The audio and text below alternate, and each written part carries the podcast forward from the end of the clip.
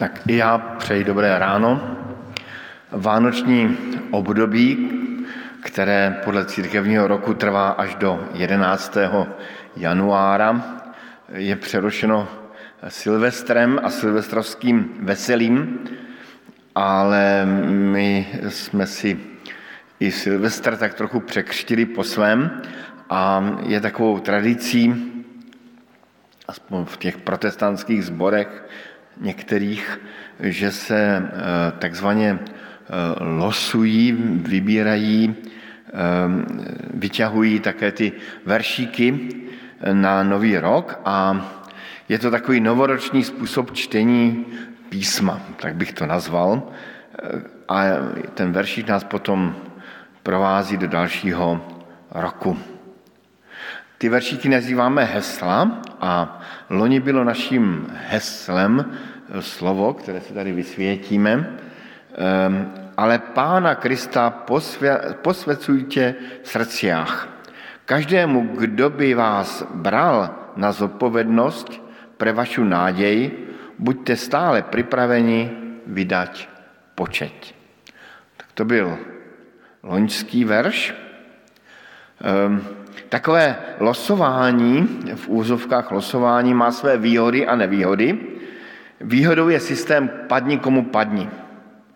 Prostě si nevybereme, eh, veršík je nám jakoby přidělen. Mladému, starému, zbožnému, bezbožnému. A roli tady hrajou různé eh, veselé i neveselé náhody a náhodičky. Včera večer jsem připomínal ten eh, půvabný příběh, který se stal v jednom ze zborů církve bratrské, že tam před tím losováním vybírali ty vhodné veršíky, které se otisknou a byl tam verš Bůh se pišným protiví, ale pokorným dává milost. Tak si říkali, tak dáme to tam, nedáme to tam, že by to třeba někoho mohlo urazit. A jedna sestra tam říkala, dejme to tam, ten verš by potřeboval můj manžel. A samozřejmě kouzlo nechtěného bylo to, že ten verš si vytáhla samotná ta sestra.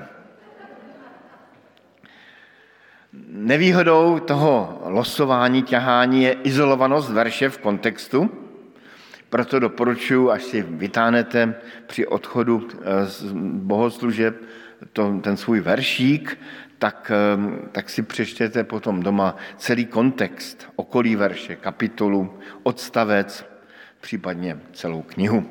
Eh, taky není špatné jako kontext si přečíst možná celou Bibli, to taky je už takový širší kontext. Eh, jinou nevýhodou je, že eh, občas člověk dostane nějaký kuriózní verš. A to se stalo letos i nám, tady na Cukrové.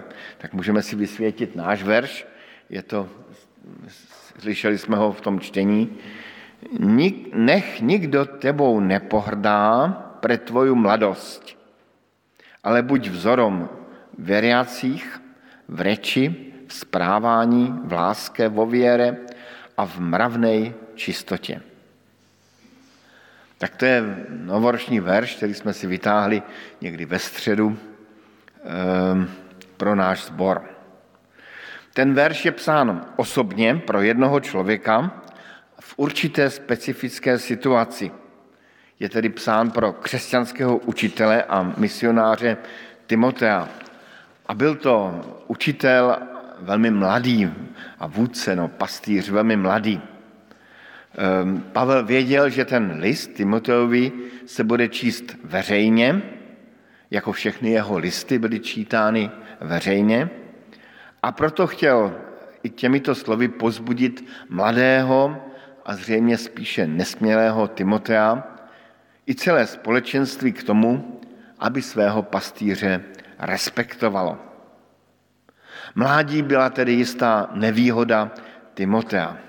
Tady na obrázku vidíme eh, mladého, to byl opravdu kazatel, já si to dnes pamatuju, když jsem uviděl tohoto mladého 19-letého chlapce jako hlavního řečníka jedné křesťanské konference v v Čechách, tak, tak jsem si říkal, páni, kdo to je, tak jsem zjišťoval až jsem to zjistil, ale už to jméno jsem zapomněl, vždycky ho hledám a to už není podstatné. Ale říkal jsem si, moc mladý, na, na, na hlavního řečníka na křesťanské konferenci. No jak tedy porozumět verši, eh, tomuto verši pro nás na cukrové? Já jsem vybral další obrázek, eh, hledal jsem nějaký eh, trošku důstojný obrázek, tak my jsme zbor celkem starý. To foto. Statistiky nám to neúprostně ukazují.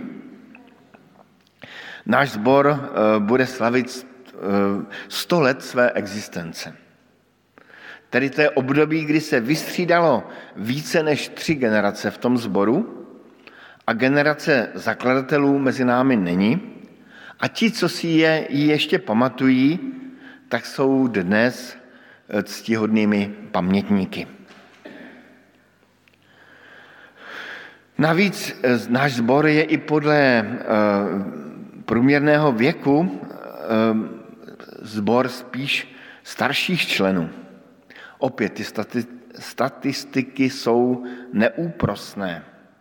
Náš sbor na Cukrové v kartotece evizuje zhruba kolem 260 členů a z nich je 70 na Prahu zralosti, tedy 70 letům.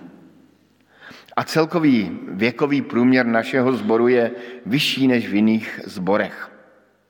Dokonce několikrát zazněl um, poslední půl rok um, takový varovný hlas, vymíráme. Musíme se této skutečnosti podívat do očí. Mládí bylo s pro Timotea, ale přibývající léta jsou rovněž s nevýhodněním. Hůře se hledá práce po padesátce, objevují se nemoci, přichází taková usazenost, jako kdybychom si tak hověli ve vlastním hovníku, když použiju to nespisovné slovo. Ehm, klesá kreativita, čím je člověk starší, tím méně nápadů má a začínáme být příjemně zahleděni do minulosti. To jsou znaky, které vidím sám na sobě. Ehm, přichází stáří. Co nám má tedy ten verš pro rok 23 povědět? Já jsem si ho jenom malinko upravil Nech nikdo, neprha, nech, nech nikdo tebou nepohrdá pre tvoju starobu, ale buď vzorom veriacích v reči, správání, v láske, vo věre a mravnej čistotě. Tedy jsme zbor starší, je to určité znevýhodnění, podobně jako mládí a mladé sbory jsou taky v určité nevýhodě, ale není to důvod k pohrdání. Nemá námi nikdo pohrdat ani změjšku, ani my sami sebou nemáme pohrdat. Naopak snažme se žít co nejlepší křesťanský život, což znamená správně žít a správně zvěstovat evangelium. A to je něco, co platí v každé životní fázi, ať v mládí, ve středním věku i ve stáří. Dovolím si nyní okomentovat tu vedlejší větu toho našeho verše. Buď vzorom věriacích v reči, správání v láske, věre a mravnej čistotě. Máme být vzorem e, lidem, a to lidem věřícím. Náš život má být vzorem, to víme. Naše mluva, naše hodnoty, naše chování. Ale je tam zajímavá ta poznámka pro věřící. Ehm, je to opět jakási inkluzivita, zaměřenost do sebe, které se zjevně apoštol Pavel nebojí. A i v té kapitole eh, to několikrát ehm, tu zmínku pro věřící ehm, opakuje. Pro nás je to jasné, Timoteus stál v čele před věřícími a musel být jakožto pastýř zboru z principu vzorem. Pokud bychom si my na cukrové měli ten verš vzít k srdci a za svůj, potom máme být vzorem i pro další společenství. Nemyslet si o sobě, že jsme ideál, ale snažit se být dobrým a příkladným společenstvím. No ale jak se to tedy stane? Jak být dobrým vzorem? Ehm, když se totiž snažíme být vzorem, nevím, jakou vy máte zkušenost, ale vypadá to z pravidla velmi nepřirozeně, upjatě a trapně. Zvláště když eh, to znáte, když eh, k vám třeba přijdou naši přátelé ze Světkové Jehovovi, tak už znáte možná ten tón, takový ten milý, nasládlý tón, naučený úsměv, eh, vybranou mluvu, pokyvování hlavou a tak dále. Je to snad trochu podobné a dokonale sterilní jako ty panenky Barbie, jo? takové ty dokonale vystroustruované tvary, Ehm, a může to být až nepříjemné. Jednou velmi zajímavě řekla jedna eh, žena svému křesťanskému muži, on jí tehdy něco tak jako slušného křesťanského odpověděl, tak ona mu na to odpověděla těmito slovy. Ty máš svoje svědomí jakoby vyprané v savu. Eh, a tím tak jako vyjádřila, to, že, že se s ním nedá ani domluvit, protože on je až moc dokonalý. Sám si vzpomínám i na jiný rozhovor s jednou, také to byla žena, starší žena, velmi taková decentní žena, a, ale ona měla jednu nevýhodu, byla velmi vulgární, přestože byla decentní a, a, a měla úžasné schopnosti, tak byla velmi vulgární a řekla mi, já mezi vás do toho vašeho zhromáždění křesťanského nemůžu přijít. Já jsem na vás velmi sprostá. To prostě nemůžu mezi vámi být. Nakonec jsem si vzpomenul, že i já jsem se na cukrovou celkem bál, protože cukrová měla pověst intelektuálů. Říkal jsem si, co tady budu dělat, popravdě řečeno, kdykoliv sem jdu po těch schodech, tak mě ta myšlenka napadá, co tady děláš. Ale to je věc jiná. Být vzorem, to znamená eh, být vzorem v zápasu se svou nedokonalostí. V zápasu se svou nedokonalou povahou, se svými nedokonalými sklony, se svými neřestmi. Nějaký nepřikrývat takovým, takovou tou fasádou, ale naopak o nich mluvit a a, a dávat na, ne, ne, nemusíme dávat najevo svoje chyby, ale prostě přiznat je, že je máme. Eh, kolikrát jsem to zaznamenal i mezi lidmi, eh, že jsem slyšel takovou větu, kterou řekli o druhých, právě proto, že chybuješ, tak seš mi sympatický. Byl bys mi mnohem méně sympatický, kdybys byl úplně super dokonalý, kdybys byl jak umytý v savu nebo jako ty pánenky Barbie. Ten příkaz buď vzorem, který máme brát velmi vážně a zároveň ho tak vážně brát nemáme. A křesťan má proplouvat mezi těmito skalisky, mezi snahou a nesnahou, jako onou pověstnou schylou a charybdou, tedy mezi těmi dvěmi skalisky mezi Sicílií a Itálií. Ten obrázek není odtuď, ale to nevadí, mi se líbil. Tak tam někde člověk musí tak tím středem. Um, asi se nemáme trápit otázkou, jak být dobrým vzorem pro lidi, tedy snažit se chovat tak, jak si myslím, že si druzí budou myslet o mně, když uvidí můj život. E, už jenom ta věta je tak šílená, že ji raději zapomeňme. Spíše se máme tedy chovat tak, jak se to líbí Pánu Bohu. Jak jsme pochopili i na základě písma, že to Pán Bůh má rád. A to je osvobozující myšlenka, díky které můžeme mezi těmi skalisky proplout. A co je Pánu Bohu milé, to je zjevné z té pětice ctností. Buď vzorom v reči, správání, v lásce, věre a mravné čistotě.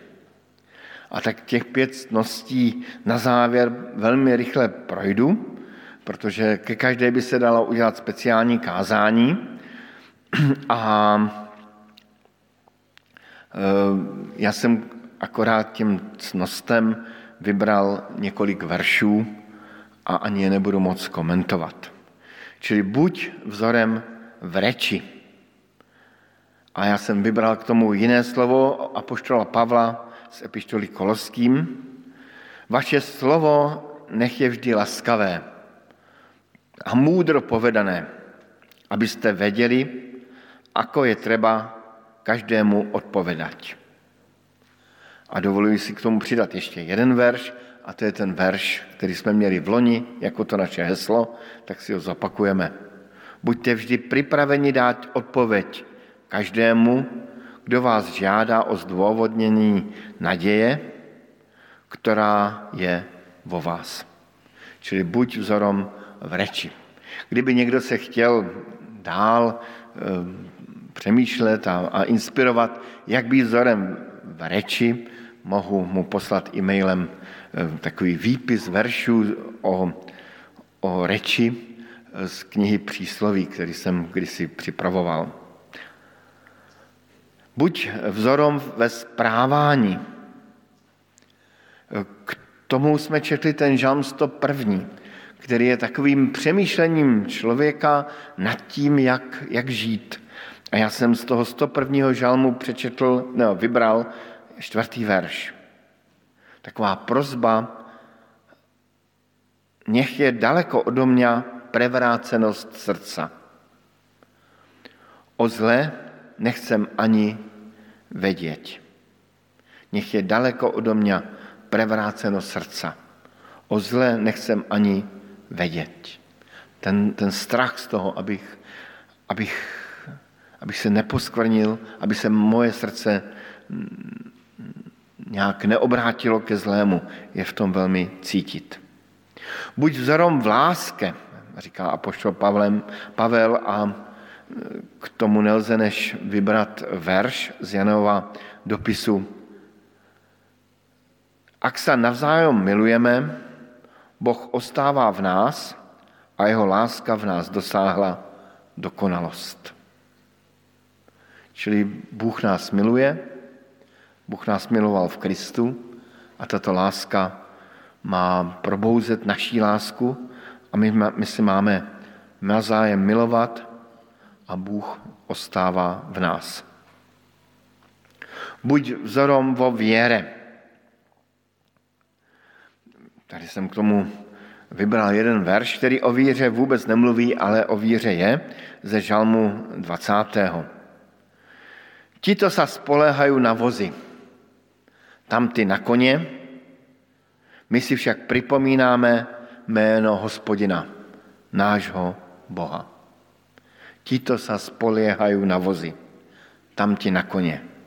My si však připomínáme jméno hospodina, nášho Boha. A buď vzorom v mravnej čistotě. Ehm, věst mrzké, dvojsmyslné a hlupé reči se nepatří. Raději vzdávajte vďaky, píše Apoštol Pavel do Efezu. Ve smrské, dvojsmyslné a hlupé reči se nepatří. Raději vzdávajte vďaky. Tak tolik pět, pět bodů eh, k, pět bodů k, těm pěti cnostem. A na závěr bych jenom ten verš pro rok 2023 zopakoval v té obměněné verzi. Nech nikdo těbou nepohrdá pre tvoju starobu, ale buď vzorom veriacích v reči, v správání, v láske, vo věre a mravnej čistotě. Kež nám v tom Pán Bůh pomáhá.